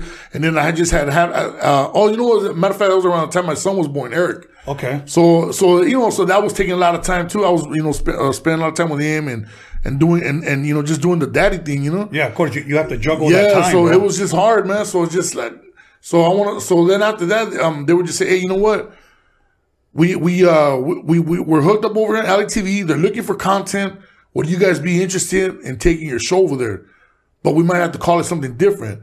And we're like, hey, whatever, you know, Right. you know let's, let's just set up a meeting, see what happens. So we they set up a meeting. They took us over to LA TV, and uh, I remember we talked to the the the program director at the time, and uh, it was like some cool some cool ass white dude, man. He's just like, you know, hey man, I, I seen some of your stuff. He goes, yeah, obviously the quality was messed up because we were doing VCR to VCR dubbing. Oh, and, wow, wow. You know what I'm saying? So and then a, vi- a little video camera. But uh, he goes, uh, but I dig what you guys are doing, man. He goes, let us produce it, and uh, and all you guys got to do is just host it. Okay. He goes, and we'll do everything else. So they put us on a payroll, and it wasn't a lot of money, I remember, but it, but at that time it was like, shit, to be doing this and getting a little bit of money, Right. Like let's do it, you know. And then all we were doing is like once a week show. So and we, sometimes we would knock out like in one day we'd be we'd knock out like four or five shows. So we were good for the rest of the month, and and and, I would still get my paycheck for the you know. Dope. And then, and then so that's how that ended up, and they ran for like five years. wow. For like five years, yeah. And a lot, to this day, you know what's crazy? I get, I still get stopped. People recognize me and go, "Hey, you need to bring that show back, doggy." Yeah, that's dope. You know, like, That's dope, man. Now, now, uh, uh, back to this i- idiocracy, if I'm correct. yeah, Uh, um, so you're you're doing this uh the show where you're hosting this hip hop, pretty much BET type of show. Now, uh, uh, they call you onto the set. Uh, uh, uh, how long did it take for you to film your parts? Did you know you had a part already? yeah. Well, um, like going back to the LA TV thing, I remember that day I was getting ready to go to work. I was I was across the street having uh, having lunch, Uh-huh. and I get a call, and then uh, it was some lady from the casting from the uh, it was. Ma- you know, the, the name of the casting was called uh, Mary Vernieu or something like that. Uh-huh. And I don't, I don't remember the lady's name. She goes, "Hey, so and so from uh, Mary Vernieu casting, and uh, we're just calling to let you know you got the part." And I'm like, "What part?" You know, like I totally forgot. You know that because it was already like a month and a half had went by. Right, right, right. You know, and then she and then she goes, "The part, the one you auditioned for, Mike Judge." Oh yeah, yeah. What's up? She goes, "Okay, this is what's gonna happen." This- um, I didn't have no agent, no man at that, at that time as far as manager for acting and all that. So she just started telling me, okay, we're gonna pay you this much. You're gonna fly out this day. We're gonna send you uh, all your information. We need an email address, and it's and everything's going like everything's just happening. I'm like tripping out. I'm like, Right. I couldn't like I wasn't even comprehending. I'm like, okay, cool, yeah. I gave him my email address, and that was it, you know. And then I just like I just let it go, like whatever. I get the email. I didn't check it till like I think the next day I checked it. And then they started giving me all my info. So I was getting, I had to fly out. We we, we filmed in Texas, and and um, I remember I had to uh, fly out there for like a month in Austin, Austin, Texas. So they put me out there for a month. But when the day came that I had to fly out, I was nervous too because I was like, man, I, I don't know I could do this, man. I don't, I've never done it. You know, like what if I let people down? And So this was make literally it- your first movie. yeah, and I didn't want to do it, and I was hiding. The, the, the day they came to pick me up, I wouldn't open the door. There was a limousine. They sent a limousine Wow. to pick me up to take me to LAX, and I didn't want to open the door. And I remember I see, I looked out through the side of the, the, the one of the windows, and I looked out, and I remember I seen I, all I remember seeing is this big old black dude, you know, just chilling in a suit, suited up, and he's knocking in and like. And he's yelling, Anthony, Anthony. And I'm like, and I'm living in the apartment. All my neighbors are coming out, like, what's going on, you know? And uh, I thought it was the FBI, you know? Right, right. You know, they were coming to pick me up for something. For something dirty, for something yeah. dirty, but I was like, I'm trying to like, like, like put two and two together. But I didn't know that they were gonna send. They didn't tell me they were gonna send a limo service right, to go right. get me. They I didn't know it was gonna it be like that. Yeah. I thought I was just gonna have to fly, go, go to go to LAX and check myself in and all that. And uh, no, it turned out that they were gonna have somebody do all that for me. And so everybody's blowing up my phone. My manager it was Anthony. They're calling me. They're calling where where you at? They're leaving messages on my on, my voicemail. And I'm like, like I'm like I was scared, dog. I didn't want to do it, man. And then my, my boy, rest in peace, Brown Weddle, he told me I called him up and I go, what should I do, Dougie? He goes, dude, just go, man. This is Mike Judge. Come on, man. This is like it could open bigger doors for you, man. It could be a, a whole nother a whole nother world for you, man. Right, right. You wow. know, and and and and, and the thing is, I don't want to let people down too because at that at that time, we were getting ready to do the the drop the Pueblo Cafe album, the Buscaoro. That's what it was called. Okay. The all Spanish album. So we were getting ready. Man, they had everything already lined up. The tour, of course, the the, the Miami stuff that we were gonna do with all the all the Spanish circuit, all TV. Every they had everything lined up. And I go, well, if I go do this, then you know all this. I'm letting all my homies down because now everybody else is depending on me. You know, because I had Wedo with me, I had Clear with me, I had my boy Ace, Right. And we're all rolling together as a unit. You know, because they they all had something to do with the group. Wow. You know, even though it was all me rapping, but they all had something to do with it. That I, I needed all them guys. Right, right. You know what I'm saying? So that's kind of like money out of their pocket. You know, because we're getting ready to go on tour, everything, man. And then, uh and then so my, my manager goes, dude. Don't worry about all that, man. I already talked to the label. The label said, go handle it, man. He goes, don't trip. They're going to back everything up for a month later because I was going out there to Austin, Texas for a month. And I went out there for a month, man, and we shot the, uh, uh, we, I think all my parts were shot like in three weeks. And then after that, they, they wanted to keep me there for a, another extra week just in case. So they paid me for a whole week just to hang out, to hang out. and do the town because That- That's when you wore that that wig, look like yeah, Ron they, Jeremy. They, yeah, huh? they got me the yeah the wig, the Ron Jeremy look. mm. You know, they did a custom wig and everything. I, I had to go somewhere in Long Beach. There was some lady that does wigs eh, for like all these movies and all these actors. So they went over, they measured my head, and That's know, dope, man. That's dope. Yeah, it was a trip. Okay, here's what we're gonna do. We're gonna take a break, okay? But uh, for those of you that may not have known who Big Citric is, from Boyle Heights to the streets of Japan to hosting his own hip hop show to the big screen. Okay, that's quite a story there. Uh, we're, we're gonna talk a little bit more about uh, the George Lopez show when we come back. So hang in there, call somebody, text somebody. Like I said, uh, if you got a, if he's got a beaver, page somebody. Uh, uh, but we'll be back with more Big Citric. Don't go nowhere. Yeah, no, yeah. Yo, yo, yo, welcome back to Creature Feature. Well, no, that's my next show. Sorry about that. welcome back to Roadium Radio, once again, hosted by me, uh, Tony A. And I'm back with my boy, Big Citric. Uh, I'm not going to waste any time. We're going to jump butt naked right into it. Big Citric, thank you for being here. There you go. I love that face, man. So now you film Idiocracy. yeah. What comes next for Big Citric? Uh, um, uh, I know your second Pueblo Cafe album is dropping. Was there any other offers or, or uh, how would you say, um, casting calls for other movies, TV shows, etc.? Well, uh, during the um, the filming of Idiocracy, that's what I, I was I wanted to throw in there is that Mike Judge told me, goes, "Hey, I know you do music." He goes, "Let me hear some of your stuff." So I called my manager, and he got the label to send a bunch of CDs over the next day. He overnighted them, and he he, he got them. I gave them to I gave them to Mike. He listens to it. He goes, "Hey, dog, there's like three songs in there that I really like. I want to put in the movie." Oh, yeah. So then that's when I got into licensing music yeah, for, Right. for movies. So it was just like the first movie and it with music and it- you know, and it was uh, Scarface from, uh, from Geto Boys is in that movie too. really? Yeah, he plays a pimp. Upgrade. Dope. okay, so let everybody know exactly what was the name of the movie when it came out, and then uh, uh, how, how you you know uh, uh, it's out on what possibly Netflix or something. It's uh, um, I know it's on Amazon on Amazon Prime. It's also on Hulu. It's streaming on Hulu now. okay. Yeah, so you gotta look for Idiocracy, and uh, it's uh, starring uh, Luke Wilson, Terry Crews, and uh, what was it there? Dax Shepard and Maya Rudolph. Okay. Okay. So now after that, you have your songs on there. What comes next for Citric? I did. That's when I got into the voiceover Okay. because Mike Judge, we were sitting around talking, and he goes, "You know what? I really like the sound of your voice, man." He goes, "How would you like to be on King of the Hill as one of the characters Wow. uh, for one of the episodes?"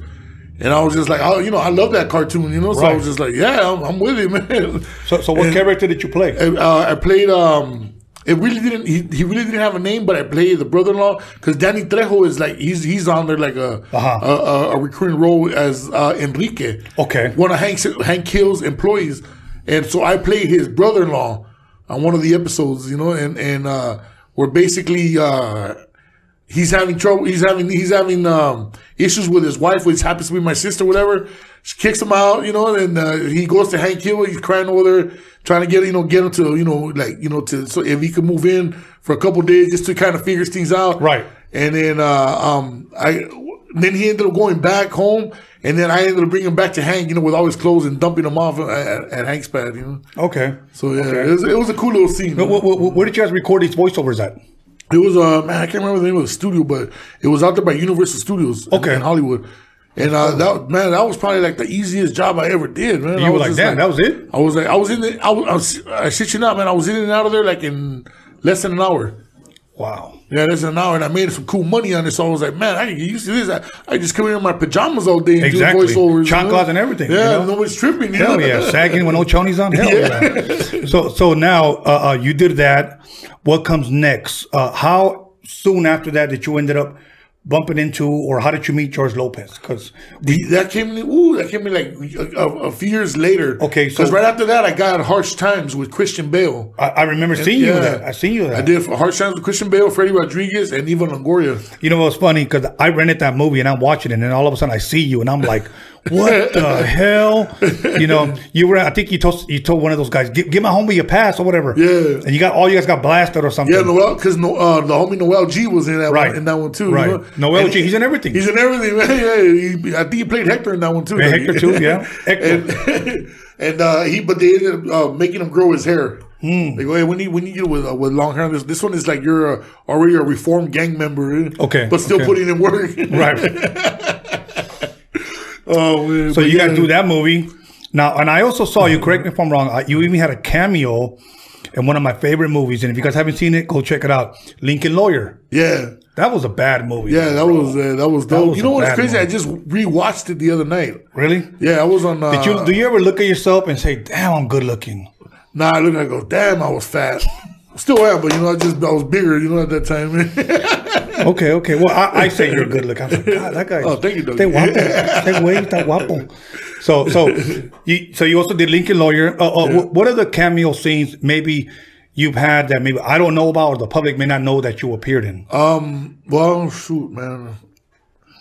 I, I mean, I, I man, because I, I after a while, I, did- Mountain, I, I no? did, what? Brokeback Mountain or no? Nah, no, no, none of that, man. And nothing wrong with that, I guess, but you know, Yeah, mean, yeah, yeah. it's not Okay, for me, no. Yeah, It's, a joke. It's a joke. I, I know, Dougie. Okay, so Um, um, man, you know what? I can't off the top. I can't remember because I did so much. Like I was even. I, I I even went back to doing background for a while because after I did Harsh Times, like these kind of slowed down. It was crazy because within a year, a bunch of stuff was just happening. Right. And then after that, like for like a year, two years, like these just kind of slowed down. you're like, what the hell But, happened? but uh, but then like little, I would get little stuff here and there. Like uh, I did uh, voiceovers on Squidbillies. I don't know if you ever seen that cartoon. No. It's on uh, uh, uh on uh, Adult Swim on Cartoon Network. what, what's it called again? Uh, Squidbillies. Squid Billy's. Never heard of it. Yeah, I, I did. Uh, I did a, a, a voice on one of the episodes. I can't remember. I can't even remember the season, but you can look it up. Um, I played uh, the part was the name of the was Rodrigo. Rodrigo. Rodrigo, yeah. and you I gotta be even, and and they roll even, and they even asked me to do the the intro. Okay. They go, "Hey, you do? It, I know you do music." So they go, "Why don't you do the intro?" And I go, "Well, how much does it pay?" Well, you know, like seven grand. All Okay. need- all we need is like ten seconds, or no, uh, uh, thirty seconds of it. Oh yeah, we're in.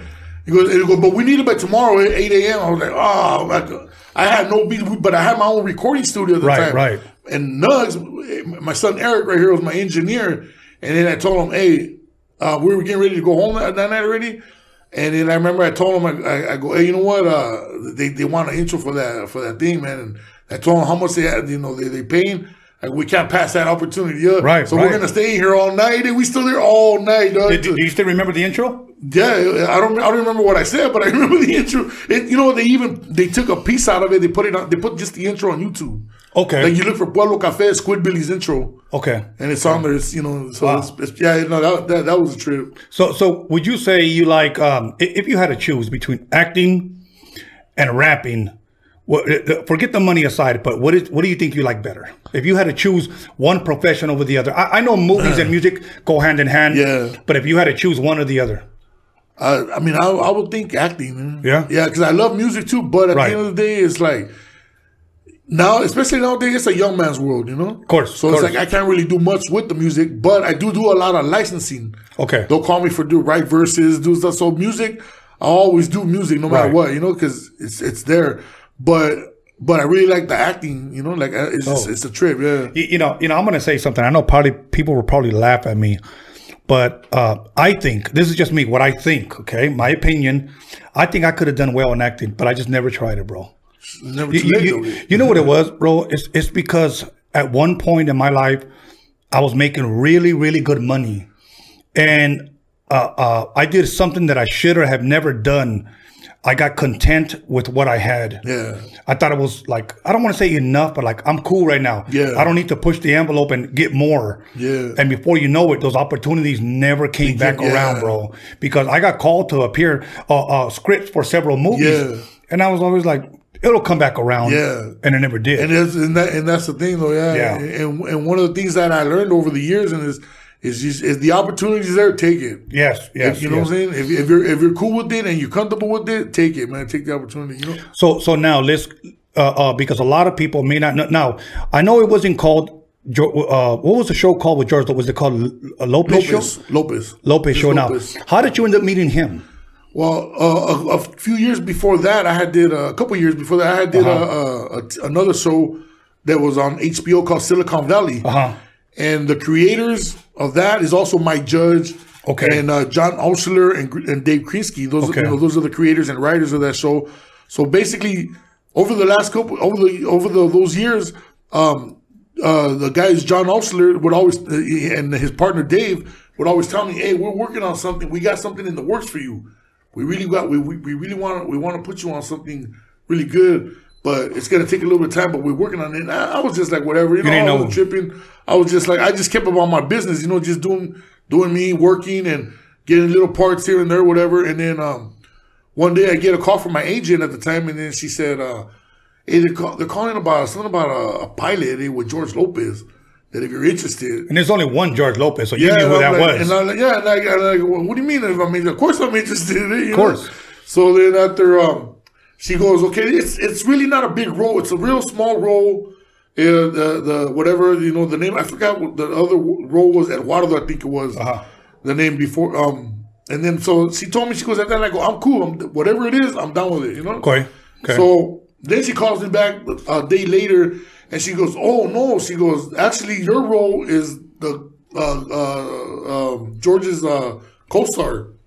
Uh, Is you know you're your sidekick." So I was like, "What do you mean?" It goes, "Yeah." And then she sent me the script for the pilot, and then you know the name of the character was Manolo. And then I started reading it, and I was like, "Oh, I could do this shit for sure, man." now, now, now, when you were told you're going to be his sidekick, did you think they were playing around? Like, I mean, w- did you take a? Were you like, what the fuck? No, you know, like I, I at first, yeah, I was like, like you know, like George Lopez. But then again, this is my agent, so I go, she's not gonna dick me around like Right, that. right, know? right. So then, uh, um, so I told her, well, yeah, yeah, I mean, I'm, I mean, let, you know, let them know I'm down. You know, she was okay. You're gonna have a, a, a table read where you're gonna meet George, and you're gonna have to meet the producers and everything. You're gonna have a table read and, and some of the other cast members on the uh, in uh, in about I think it was like a week. Whatever. So, all right, cool. So, so they gave me, you know, some time to memorize the the, Right. the pilot script, you know, and uh, when I finally when I when I went, we, we met up at Sony Studios in Culver Culver City, and I remember I, I was at there chilling, and I was the first one there because I didn't want to fuck this up. So I was like, I ain't trying to go, you know. And I already heard stories about George don't like people when they're late on set, you know, of course, or- or yeah, anything, you yes, know. Like exactly. he's a, he's really big on on you know being on Uh, time, on being punctual. and I've always been like that too, you know. Yeah. So I'm like, so I was there like maybe like 40 minutes before. Whoa. Yeah, Hey, so the, that's the way sec- to the secretary walks me in, and they had a, a big old table like this one, you know, big old conference table. We're sitting, and then she goes, "Yeah, sit down, whatever, you know, and chill out, make yourself, you know, there's waters and some donuts, whatever, you know. Uh, um, everybody will be here in a little bit." So I, I'm sitting there, and I'm nervous too, dude. And I'm just sitting there, man. I'm just like going over my lines, and like, man, I hope I don't screw this up. And I'm just sitting there, and then finally, um, John Altschuler walks in, and I look at him, and I go. And I'm like tripping out, you know. Then I put two and two together, like, oh, this is the project these guys were talking about Right, right. two years ago. Right. Wow. yeah, and I was tripping out. I was like, I was just surprised to see him because I didn't expect to see that guy. So it was like two years in the making. Yeah. Wow. So then, um, yeah, we started chopping it up, and he goes, yeah. And then I, I met his partner, the other his other partner, and then uh, and then a few minutes later, in walks George. You know, and he got he's got his sunglasses on, and he's looking at me, and I'm looking at him, and I'm like, I don't know what he's thinking, you know, and, uh, and he's just sizing me up. And then uh, John goes, "Hey, George, uh, meet uh, Anthony, uh, aka Citric. He's gonna be Manolo." And he's looking at me, and he shakes my hand, and, and, and he takes off his glasses, looks at me real good. All right, let's get to work. Estaba, you know, it was early in the morning, like eight o'clock in the morning. You know, Right. A la- mora andaba crudo. I think he was. Probably was, he might- probably was, but was all right. Let's get to work. We sat down, we brought out the you know the, the script and everything, and we started reading, and we did it. And uh, when I was done, I remember he turned to me and he goes, "All right." He goes, "The way you read right here right now," he goes, "You better read like that in the next room." And I was like, what do you mean? He goes, yeah, we're gonna we're gonna read in front of the executives for TV Land because it was on Oh, TV Land at the time. yeah. there was like fifteen or twenty execs. So we go into they take us to the next room. Now I'm really nervous. Right, you know, right, I'm right, like now. I'm really shooting bricks. you, you know, let, let- let me say this. I believe the reason why a lot of rappers make it in the film industry, those that have been successful, like yourself, is because, uh, first of all, let me say this. Whenever I would work with a rapper, uh, uh, one thing that Dre told me was uh, like, you're only as good as the artist you're working with. That's what he told me. He said, uh, make sure that your artist memorizes all his lyrics. Do not have him read. Yeah. You know, because he'll end up something like he's reading. That's what all the new cats do. this. Yes, yes, that's what they do. I, I would walk in the vocal room and I would grab their paper and I would say, "Go home, memorize, Memorize it." your shit, So when you yeah. come back, now when you have it memorized, you can add emphasis. It sounds way better. Your delivery will be better. Yeah, it sounds way better. so it was easy for you. Uh, uh, well, at least it was. Um, how would you say better for you because you you already remember lyrics. Yeah. So when you're reading scripts, Yeah, I kind of took that, yeah, and I used that, you know, to my advantage. that's You good, know? man. So, because a lot of people always ask me, how do you memorize? You know, and I'll be honest with you, I don't know. I just memorize the shit, but Yeah. you know what I'm saying. But, but yeah, that, I put that to use. Yeah. you know, and I was able to memorize it. rapping somewhat prepared you for that. Yeah. You know, that's dope. So you guys read and what happens? So we, we go into the next room. Pass me your cup. Uh huh. Talk to me. we go into the next room. Refill. Mm-hmm. we go into the next room, and yeah, they have uh like twenty seats. All Wow. these executives, you know, they're, they're over there talking, to whatever, and then they have a long ass table, and they have all of us, you know, George in the middle. I'm right next to him. Yeah. a couple other cast members here and there, and then um people. They all, all right, let's let's let's get to work. Let's do this. They all sit down, and now, I'm really feeling the pressure, you know. Right, right, And I'm right. sitting, and, and then uh, George is looking at me, and he goes like that, and then, you know, like you know, you ready? and I'm like, yeah, I guess, you know. so we, we started doing the reading, and then when it finally got to my my first lines, I stumble. No shit. I was like, oh man, but then I caught myself right away. Uh-huh. And then I caught myself, and then I I added a little extra of my, my like my shit, my style, and then all the people were rolling, they were laughing, and I was just like sitting there, and I'm like looking around, and I'm like, are they laughing at me? Are they laughing with me? You know? And I'm like, I don't know what you know, but I guess you know, like, I'll be honest with you, man. A lot of the stuff when I first got into the acting and. And a lot of the stuff like that, like I had never done television like that, you know. course, of course. Just you know, just little stuff here and there. So it was just all new to me. So I'm just like tripping out. So I only say, I'll be honest with you, I didn't know if it was, what part of the script was funny or not. But I think they just liked the way I was delivering the Your- your lines. delivery, and then. I was adding my own touch to it. That's dope. And and they, and and they loved it. So when I stumbled, but I caught myself right away, Hmm. and the rest of the the the, the, re- the read went went well because in the beginning they didn't want me. They they wanted to uh, audition a few other heads. Really? But the writers, John and, and Dave, they kept saying, "That's Manolo. That's Citric. That's That's that's, him." And, and, you know, even after I read, they were like, "Okay, yeah, he did a good job, but we would like to audition a couple other people." So what they did, they did the focus group uh, testing. Uh-huh. They did a couple of those, and I tested really high on both. Okay. Well, know, what- so- what is, for those that may not know what that is, uh, can you kind of explain what that is? Basically, is um. They uh they they film they film the the, the pilot whatever you know Uh-huh. and then they show it to a group of people Uh-huh. and then they see what the reactions are. They have to write notes. Like on they it. rate it. Yeah, they have to rate it. And I tested well on both times. Because they had to do it twice because TV Land was just like, okay, let's try to do it one more time. And then the second time I, I tested even higher. Uh-huh. So they were like, okay, this is our dude. Right, You know, right. so well, because they thought was you were sexy. I, I probably big sexy though. Big sexy. now, now, before we move on, before we move on, well, first of all, salud. Salud. Let's just take a little, little sip, uh, little sippy cup. Mm. Okay. Oh, where did? Because somebody asked, where did the name Citric come from? um, basically, uh, when I was living uh, in uh, my my apartment building over there in uh, in Montebello, my neighbor, the one that the guy that introduced me to Clear, uh, at that time when we were we, we were going out, you know, doing stuff with Clear, and Right. we, he would he would DJ a lot of house parties. So he, you know, so so I would go with them. He goes, yeah, just come along, dude, just hang out, chill, whatever. You know, it's a, it's a good time. So I would go with them, hop on with the crates, whatever, and just hang out, you know, and just party.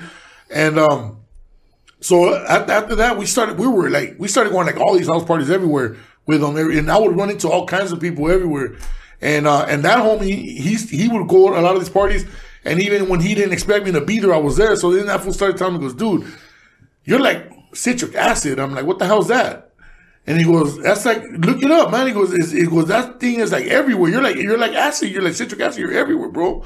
He goes, everywhere I turn, you're right there, dog. Wow. So then he goes, and then I looked it up, and I was like tripping out. And then it was a trip because I was like, what the, you know, like it sounded weird and it sounded funny, but I had never really noticed until I started really, until he brought it up. And I started looking at like a shampoo, sodas, like all kinds of, oh, citric acid. It, it contains citric acid. Right, right, right. And I was tripping on and I was like, damn, this fool, like, I get it, what he's talking about. Right, now. right, right, right. So, you know, and my name's Anthony, so they call me Tony. You know, everybody uh, that knows me as growing up, they, they will call me Tony. So I added the, the T, citric tea. Oh, So at that time, I was going to be citric tea because that's when everyone's using like their initial or something, you know, like iced tea, you know. Right, right, right. So I started doing that. And then they, after a while, we just dropped the T and we did, we just called me citric. And, And then that because I was you. big, was like, hey, big C, big C, big citric, you know, and it just stuck like that. That's dope. Now, now, did George Lopez call you Citric or you call you Anthony? Oh, Or they called me citric, you know. Oh, okay. Yeah, or That's dope. puto. Puto? One of the other. hey, puto, come here. dope, dope. well, no, you know, was here you on the know. streets, to say, hey, wait. Yeah, you know, it was Yeah. always a good time with that fool, man. But he, but for the most part, he goes, "Hey, sit," or oh no, he started calling me Citro. Citro. He gives everybody a, a, a name, like he'll twist your name around. He'll, he'll remix it. yeah, he'll remix it. Yeah, so he started calling me Citro. So everybody on set would just call me Citro. Dope, dope. Okay. So, um, you get the job. Uh, how many seasons did you do uh, the Lopez show with him? We well, we only did shot two seasons because they had some kind of issue with TV Land. Okay. So there was a lot of back and forth going on. So TV Land dropped the show, Uh-huh. And uh, so we only shot two seasons. But you can still find them on Amazon Prime. Amazon Prime, Yeah, both, Lopez, Lopez, show. show. Yeah, Lopez uh, both show. Look it up. Starring George Lopez and um and uh, Moranzo Vance and uh, Haley Huntley. Where, where, where did you guys re- record a lot of that at? Everything Mostly in studio or on the street? Everything was done. Uh, we did a couple of, of things in the studio, but the majority, I want to say like eighty percent of it, was all shot on location. Everything was out on, in San Fernando Valley and uh, and Burbank and North Hollywood. So, uh, how many times a week did you guys work, or, or what was the hours looking like? We would shoot. Um, we would shoot because you know because at the same time George was doing stand up. You know, so he would um so he would get we would we had like a weird schedule. Like we would shoot from um I think it was a Monday to uh no no it was uh was it Monday to Sunday something like that. It was like a weird schedule because George was always flying out and Uh-huh. flying back in. You know, doing the stand up.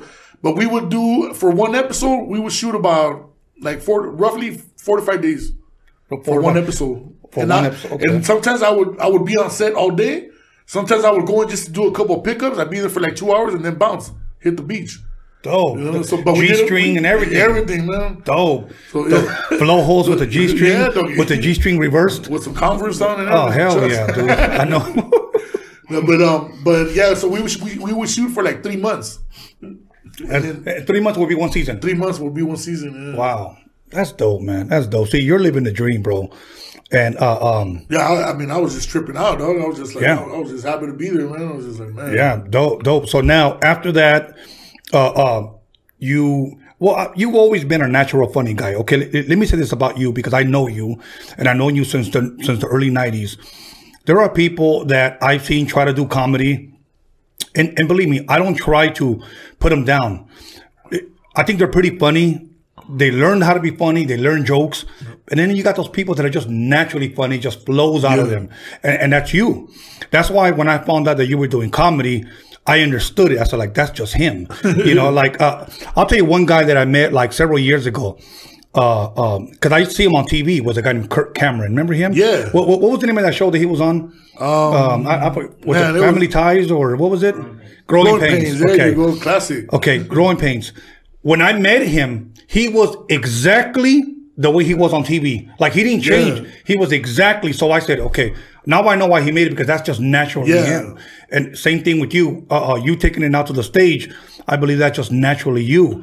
Uh, uh, um, how do you feel now? You know, being in front of um, you know people and fucking doing comedy, bro. Uh, I mean, it's it's a rush, you know. It's just a totally different rush from being on stage when you're doing music, you know. Okay. But because it's a, it's a little bit, it's almost is, but it's a little bit different. And uh, man, but I get real nervous though. You still do? I still do, Doug. It's a trip. But once I'm up there, and I get once I get those first couple laughs in, Mm-hmm. then then then you know, like it's cool, man. But my my boy uh, Phil Medina, man, for the longest. He kept pushing because he's a comedian. He's been doing it for like over ten years, stand up comedy. Okay. and he's really funny, hilarious dude. You got to look him up, Phil Medina. And he kept telling me, "Bro, you're a natural. Go up there. Go up there. Here's the mic. I wouldn't want to do it. I wouldn't want to do it." And then one Right. day he just brought me up on stage, And he goes, "Yeah, we got a special guest, you know, in the house." And they started who I started saying who I was and whatever, and they brought me up, and I was like, "Damn!" And he, I, I was up there for like a minute, two minutes, and people were laughing. I was just, I don't, I don't even remember what I was saying. I was just saying shit. People were laughing. Was that during the striptease or no? Well, a little bit in between that same time, Dougie. I'm glad that we could joke around, brother. but now, now uh, um, wow. So, it, it, okay.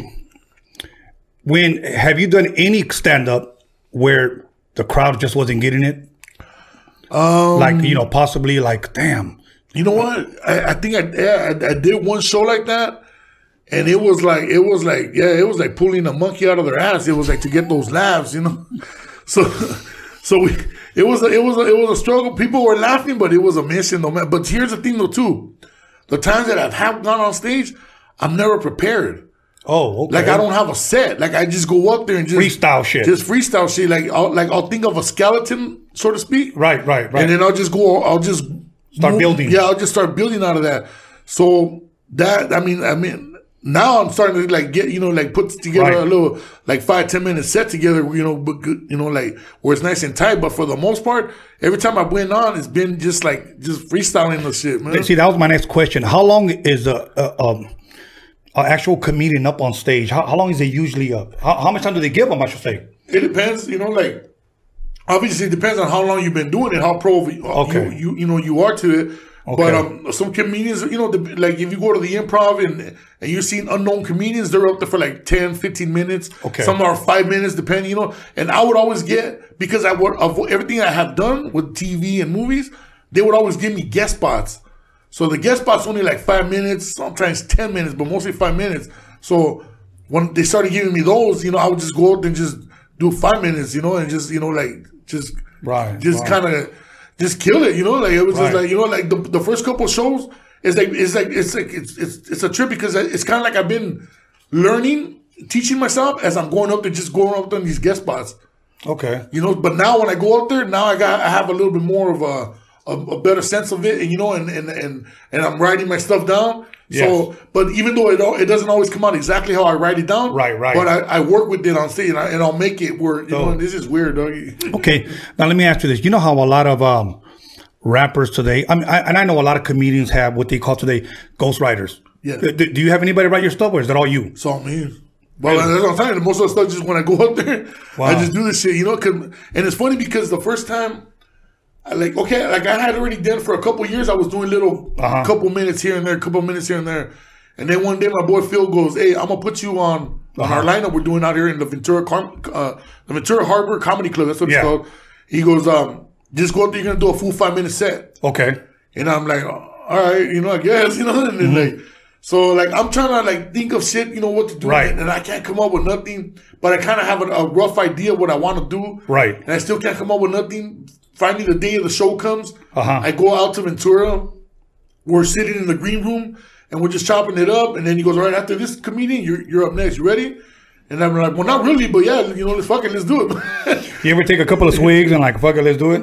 I, I, I remember I took a, I drank a Corona. I, Okay. I, I, I pounded the Corona. I took one shot, and then he goes, "Dude, you're a natural, dog. You're gonna, you're gonna be all right. You're gonna do good, Right. man." And then on top of that, they were taping for television. I still got a little bit right here. Though. No, no. It's just- hey, come on, man. Come on. Keep talking. So he, uh, um, he, he, he tells me, "You're gonna be, you're gonna, you're gonna do great, dog. Don't, don't even trip. Don't even think about it. Just go through. You're a natural. You're, Right. That's all he kept telling me. You're a natural. You're a natural." And then I told him, I go, you know, I, it's funny because you keep telling me that, but I don't feel like I'm a natural, Dougie. Right, right, right. telling me, no, you're, you're gonna be good because I always doubt myself. Of course. I always have, I'm on, like I'm always just doubting myself when it comes to that, and everybody else always telling me, goes, dude, you got it. You just go and just do you. That's it. Right. So then once I kind of figured out that formula, then then it started getting easier. So I, I went out there and I stumbled a couple times, but I caught myself. But the people were rolling and shit, man. So it was good. And you know, and then after that, I remember uh, I had posted it up, and I remember George Lopez commenting on it. He goes, "Hey, congratulations, Citro." That's dope. He man. goes, you know, you popped the cherry. yeah, yeah, of course. You pop the cherry, pop the chicloso. yeah, no, but it was cool, man, that, that he recognized that shit. You Now, now, now, let me ask you this: do, do, Are you do you still keeping good contact with George Lopez or? yeah, here and there, you know, like he's always busy, but I, I, I still message him back and forth once in a while whenever That'll- we get a chance. That'll work. So, so, so let me ask you this: uh, wrapping this up. Go ahead and, and t- take a little sip. Let's take another another little sip in front of the public. and baby. salute. Thank you for coming, brother. Yeah, no, thank you for having me. Okay. Um, what, what is next for Big Citric? Is there anything that you're working on that the public should know about? Should be expecting? Should uh, is there anywhere where you're going to be performing at where we can catch you? Um, As of right now, the only thing I'm really, really like focused on is my podcast. Also, Okay. yeah, we yeah, have yeah, big, pro- big, big Citric's podcast. yeah. Promote that, brother. Yeah, Promote so that. you know, basically, it's you know, it's on all streaming platforms, and uh, right now we've just been doing audio. But Okay. I think we're getting ready to take it to video, like the way you're doing. Okay. So right now we just been focused on all, all the audio. So we were up on all every streaming platform. Right. And it's been doing really good. So you know, thank you know, thank you to everybody that's been tuning in and listening Yes. and shit like that. Yes. You were on one of the episodes. That's too, right. You know? That's right. Thank you for having me, brother. Yeah, no, thank you for coming through, dog. you, you- you know, let me say this, and let me encourage you to do the to do the visuals because people people want to see. Yeah, you. exactly, People want to see. So if anybody's out there interested and wants to do a podcast, I encourage you because now we have the technology and use your voice. Honestly, use your voice to promote yourself. You know, uh, uh, don't wait on anybody. Do it yourself. So allow me and Citric to encourage you. But like I was saying. Yes, I would say get on that because people could listen like if they're on a plane, Yeah. a train, driving or whatever. But it's nothing like going live and people Yeah. seeing you, bro. Yeah, exactly. No, yeah, no. Um, I was talking with my manager, which is also the producer for the podcast, uh, Albert, aka Rabbit. Uh, mu- And- much love to Rabbit. Yeah, much love to Rabbit, you know, and and uh, he's been, he was telling me, he goes, dude, I think I think we're getting closer to go to video now, you know, like that's the next step because a lot of people are asking for Yes. visual, and and that's what it is these days, man. It's, it's Yeah. the visual, you know. Yeah, you're right. And um, so yeah, so we're, we're about to take it to that level, and and then uh, we got a couple other shows that we're we're trying to develop right now too. Okay, for 2020, you know, so we got some people that are interested in in um possibly doing like almost like a spin off of Manolo, I guess Right, right. but we don't know exactly where you know what, what Right. direction we're trying to take. But that's th- th- those are the talks right now. You know. Okay. So we got some stuff in the works for 2020. It's just you know how it goes, man. It's a little process, man. But once we get that ball rolling, boom. Most definitely. Well, well, let me say this, bro. First of all, I wish you the best. I've been knowing you for a long time. And one thing that I love and I admire about you is your hustle, bro. Your hustle. I, I whether you're a, a, man, whether you're a woman, if you hustle, believe me, uh, I, I love somebody that has an awesome work ethic. Yeah. And you've, you've never stopped. You've always continued. So I wish you nothing but the best Appreciate it, 2020 and beyond. Uh, thank you. you know. Yeah, you too, man. you know, it's funny you say people have been asking for visuals. It's funny people have been asking us for podcast, uh, audio, just the audio. audio, yeah. So we're going to be doing that for 2020 Yeah, as that's well. dope, man, But it's just that we have to get all of our audios cleaned up first, Yeah. and then uh, put them on all platforms. But eventually, that's the way we're going to get going. Is uh, other than the Manolo project, is there anything you want to do personally? Is there anything in the back of your mind that you you say, you know what, I I want to like for me. Uh, not only do I want to, I want to continue to do hip hop documentaries. Yeah. You know, uh, uh, and we're working on one right now about Chicano rap. Yeah. But I want to do a scary movie, bro. And and it's funny because I told my boy John because I want him to film it. I want my boy DG to be involved in it. But you're in it too. You, I just haven't told you, but, but you're already in it. You already Okay. know me, though. Yeah, I'm a phone call away, though. Exactly, bro. So, but but that's my goal. Is there anything in Becca Citric's mind that you say, you know what, uh, uh, this is my baby. This is what I want to do. Is there anything else out there? Um, man. I mean, there's a couple. Like I said, there's a couple projects in the works, but we just can't really say Oh, too much okay. about it. Okay. But you know, you know, once everything is you know is is is, is ready to rock Right. and roll, then we'll start letting the cat out of the bag. You know. Exactly. But I always tell people, you know, just go to my website, bigcitric.com, and then, you know, BigCitric.com. little by little, we'll start letting everything out right there. man. And also at uh, uh, your um, a uh, um, Instagram. Instagram, Big Citric, also. Okay, Big So yeah, Citric, pretty much all social media, it's all Big Citric. You know, from Okay. face Facebook to IG. You said that was good. yeah, get it. I wasn't expecting that. Sa- salute one more time. Salute. Salute. Okay. Salute, salute, everybody. Thank you. I wish I can give you guys a sip, but you know, pretty soon we're going to be able to scratch and sniff uh, text. I can be able to drive home, doggy. Okay. Uh, before I give my shout out, oh, oh, any shout out you want to give? Any, any promote, say Um, Yeah, whatever I you. mean, once again, you know, uh, the homie Red Rabbit, you know, uh, uh, aka Albert or Albert, aka Rabbit, my, my manager and uh, producer for the podcast. and uh, also the clothing line, uh, Solid King. Solid Kings. You know, so look for uh, solidkings.com. Uh, uh, big shout out to Mr. Pete and Don. You know, they're they're they're my partners running the running, running the clothing company, and my boy Blur, and you know, just everybody has just been down with me, man. Just putting in work, man, and Yeah. and, and, and you know all the you know, of course, all my, all the OG homies, you know, Skinny. Yeah. Shotgun, you know, AK John Doe. Yeah, You know, DJ yeah. Clear, you know, I haven't seen you clear in a minute, but you know, big shout out to him. No matter what, we've always, you know, we've always been Dope. cool, man. We were, you know, we were we were partners since day one, man. You know? Yeah, that's good, man. Well, Big Citric, I want to say thank you once again very much. You're always welcome here whenever you want to come here and promote, uh, share whatever you're working on. The door is always open. So once again, brother, thank you very thank much. you, you know, you, don't go yeah, nowhere. We're gonna it. continue to take shots. So All right. we're going to call you Uber. Oh, Uh, uh, a Mexican Uber. You know Yeah, how those yeah. Mexican tax, taxi drivers Yeah, over no, at TJR. okay, everybody. Uh, once again, eh, let me give two shout outs really quick. This hat right here is from my boy from San Pedro. His name's Willie G from the Influence Era. This was his hat. He blessed me with it. He actually came to my neighborhood here in Wilmington and blessed me with this hat. And I told him, I gave him my word that I was going to sport it. So if you guys want to reach him, it's the Influence Era on Instagram. Uh, Willie G from the Influence Era. Much love, much respect, brother. I keep my word, bro. Okay. Uh, the next brother is this shirt right here. He's a guy that actually sponsored me. I reached out to him. He reached out to me. We agreed. He sponsors me. I, I wore his shirt during the uh, Roadium Mix documentary. Uh, his name's Chewy from San Diego, CH1 Shirts. You can reach him on Instagram, CH1 Shirts. And uh, uh, you can get all your sizes, different colors.